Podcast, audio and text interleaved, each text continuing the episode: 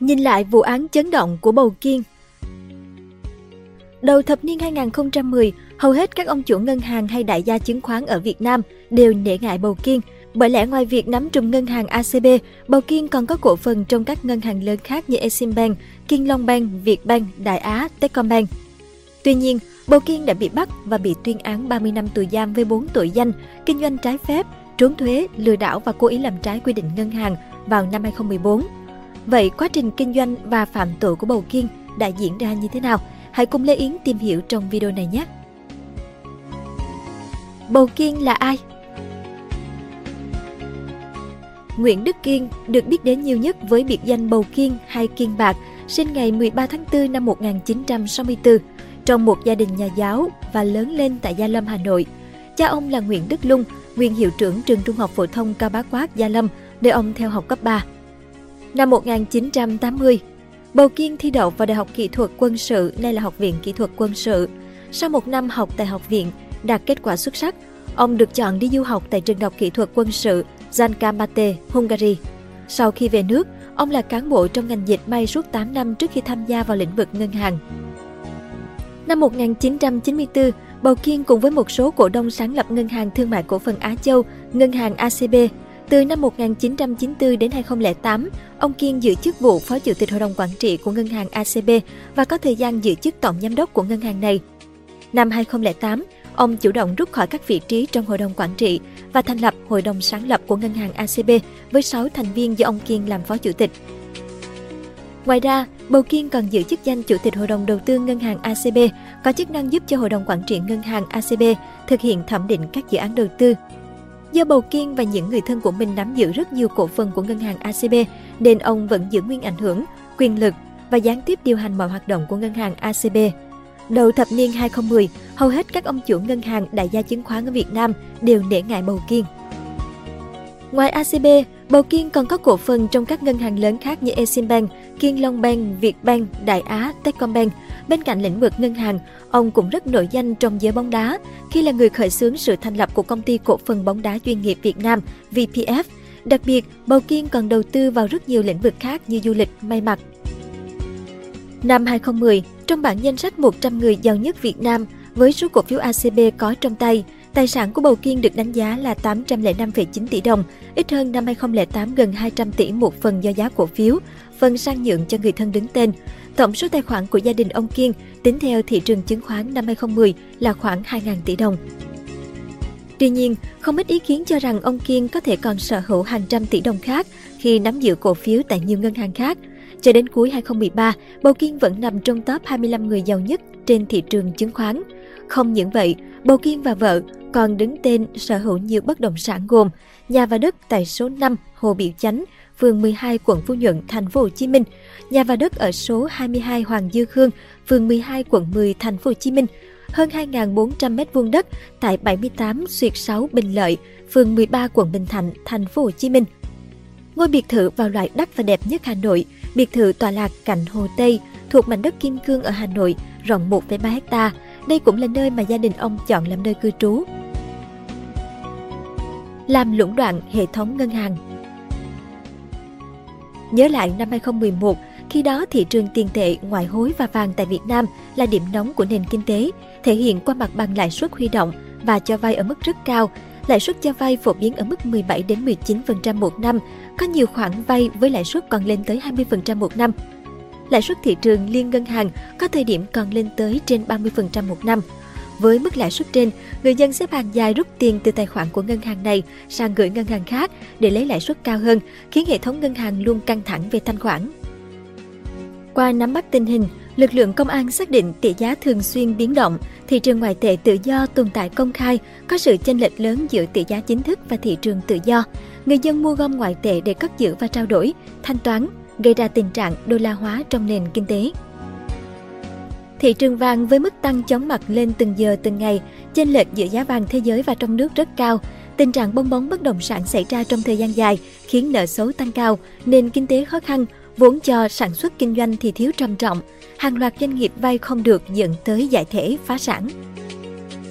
Đầu năm 2012, qua công tác nắm tình hình, Bộ Công an nghi vấn ông Nguyễn Đức Kiên và các đại gia ngân hàng khác bằng thủ đoạn cho doanh nghiệp sân sau vay vốn trái quy định dưới hình thức là mua bán phát hành trái phiếu để rút tiền từ các ngân hàng như ACB, Eximbank, Việt Bank, rồi đầu tư chéo mua cổ phần của ngân hàng khác, tạo thành mạng lưới sở hữu, vay mượn, chằng chịt, tinh vi và rất phức tạp. Với phương pháp trên, chỉ trong một thời gian ngắn, ông Kiên và những đối tượng có liên quan đã nắm giữ cổ phần và thâu tóm chi phối hàng loạt ngân hàng như Việt Bank, ngân hàng ACB, Đại Á, Kiên Long Bank, Eximbank, Sacombank. Theo đánh giá của các chuyên gia, với thủ đoạn trên và nếu không bị ngăn chặn, đến khoảng những năm 2018 đến 2020, ông Kiên và đồng bọn sẽ có thể chi phối toàn bộ hệ thống ngân hàng thương mại Việt Nam. Trong đó, vai trò của ông Kiên như là kẻ cầm đầu, có uy quyền sai khiến và chi phối những nhóm khác làm theo ý mình. Lọt vào tầm ngắm của cơ quan chức năng. Trước những thông tin trên, Bộ trưởng Bộ Công an đã giao nhiệm vụ cho Tổng cục Cảnh sát và Cục Cảnh sát Kinh tế, này là Cục Cảnh sát điều tra tội phạm về kinh tế, tham nhũng, buôn lậu, xác minh, làm rõ những sai phạm của ông Nguyễn Đức Kiên. Một tổ công tác đặc biệt được Cục Cảnh sát Kinh tế thành lập, tập trung tối đa thời gian công sức để dựng lên bức tranh toàn cảnh về hoạt động của Bầu Kiên trong thị trường tiền tệ, tài chính ngân hàng. Chiều tối ngày 20 tháng 8 năm 2012, Bầu Kiên bị bắt giữ để làm rõ hành vi cố ý làm trái liên quan đến các hoạt động kinh tế. Cụ thể là ông Kiên có liên quan tới sai phạm của 3 công ty con do ông làm chủ tịch hội đồng quản trị. 3 công ty gồm Công ty Đầu tư Thương mại BNB, Công ty Cổ phần Đầu tư ACB Hà Nội và Công ty Trách nhiệm hữu hạn Đầu tư Tài chính Á Châu Hà Nội. Điều này dẫn đến cổ phiếu nhiều ngân hàng lao dốc, trong đó có ACB, Eximbank, Sacombank. Theo kết luận điều tra, từ năm 1993, Nguyễn Đức Kiên là cổ đông góp vốn lớn của ACB. Từ năm 1994 đến 2008 là Phó Chủ tịch Hội đồng Quản trị ngân hàng này. Năm 2008, do biết pháp luật quy định ở vị trí Phó Chủ tịch Hội đồng Quản trị sẽ bị hạn chế nhiều hoạt động kinh doanh riêng cho cá nhân cũng như vay vốn ngân hàng, nên ông Kiên quyết định rút tên khỏi Hội đồng Quản trị của ACB. Tuy nhiên, để tiếp tục duy trì sự ảnh hưởng, có quyền chỉ đạo điều hành hoạt động kinh doanh tại ACB, ông Kiên đã đề nghị Hội đồng Quản trị ngân hàng này ra nghị quyết thành lập và phê chuẩn quy chế làm việc Hội đồng sáng lập ACB do ông Kiên làm Phó Chủ tịch.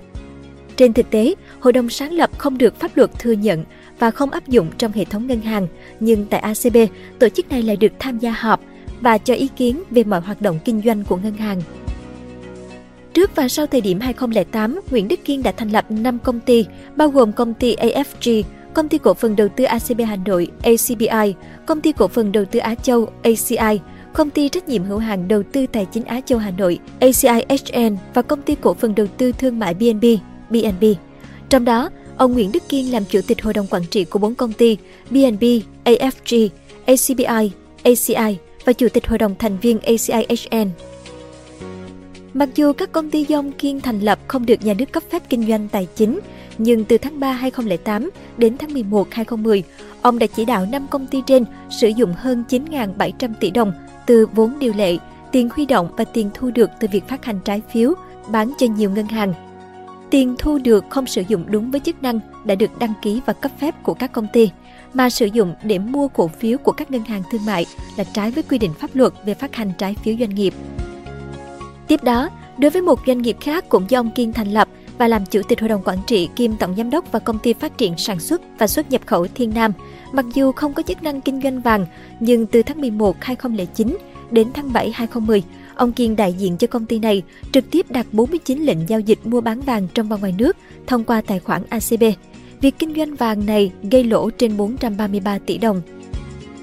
Đối với hành vi lừa đảo, từ tháng 5 năm 2010, trong vai trò là Chủ tịch Hội đồng Quản trị công ty ACBI, Nguyễn Đức Kiên chỉ đạo Trần Ngọc Thanh, Giám đốc công ty ACBI, ký hợp đồng thế chấp 22,497 triệu cổ phiếu của Công ty Cổ phần Thép Hòa Phát vào ACB để đảm bảo cho việc công ty ACBI phát hành trái phiếu trị giá 800 tỷ đồng tại ACB.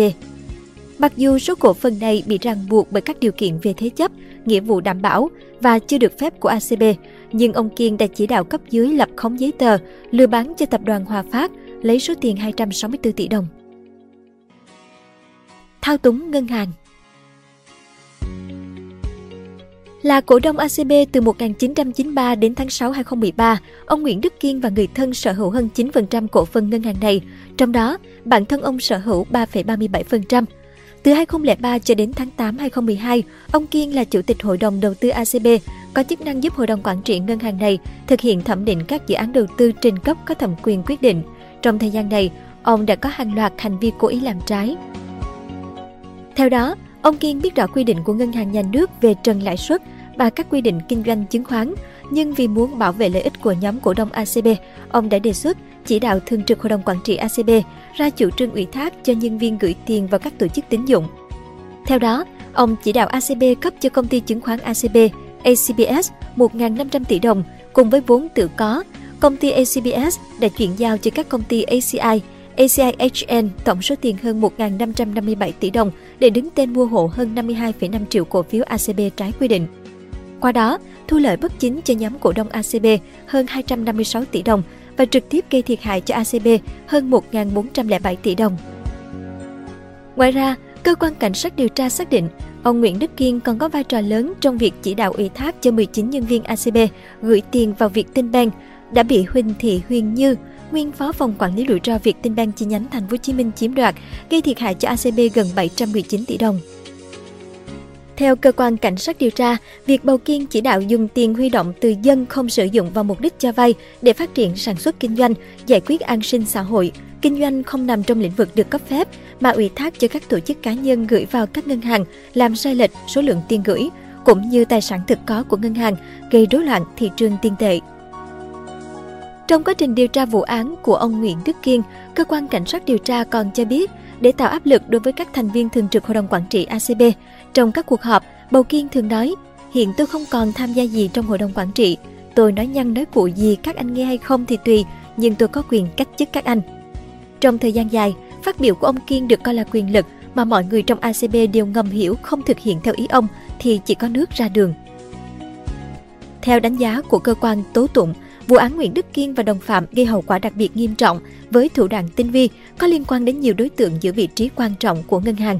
Nguyễn Đức Kiên đã có những hành vi gây ảnh hưởng nghiêm trọng đến chính sách tiền tệ của nhà nước. Trong đó, ông lập nhiều công ty nhưng hoạt động không đúng chức năng và chủ yếu làm thủ tục để phát hành trái phiếu, rồi ép bán cho ngân hàng, lấy tiền đầu tư vào các ngân hàng khác để tăng cổ phiếu cổ phần của cá nhân và người thân của mình, nhằm mục đích thâu tóm chỉ đạo nhiều ngân hàng thương mại cổ phần. Cuối cùng, ông Nguyễn Đức Kiên đã bị tuyên án 30 năm tù giam với 4 tội danh: kinh doanh trái phép, trốn thuế, lừa đảo và cố ý làm trái quy định ngân hàng trong phiên sơ thẩm 2014 và bị tuyên án giữ nguyên án sơ thẩm trong phiên phúc thẩm 2014. Mặc dù đang thụ án nhưng trong danh sách những người giàu trên sàn chứng khoán Việt, tính đến ngày 28 tháng 9 2018, ông Nguyễn Đức Kiên vẫn đứng vị trí thứ 50 cùng với khối tài sản 1.489 tỷ đồng do ông vẫn sở hữu 43.935.475 cổ phiếu tại Ngân hàng Thương mại Cổ phần Á Châu. Vợ ông bà Đặng Ngọc Lan cũng đang sở hữu 53.590.803 cổ phiếu ACB. Khối tài sản của bà hiện ở mức 1.817 tỷ đồng, đứng thứ 37 trong danh sách những người giàu nhất sàn chứng khoán Việt. Cảm ơn bạn đã xem video trên kênh Người Thành Công. Đừng quên nhấn nút đăng ký và xem thêm những video mới để ủng hộ nhóm nhé!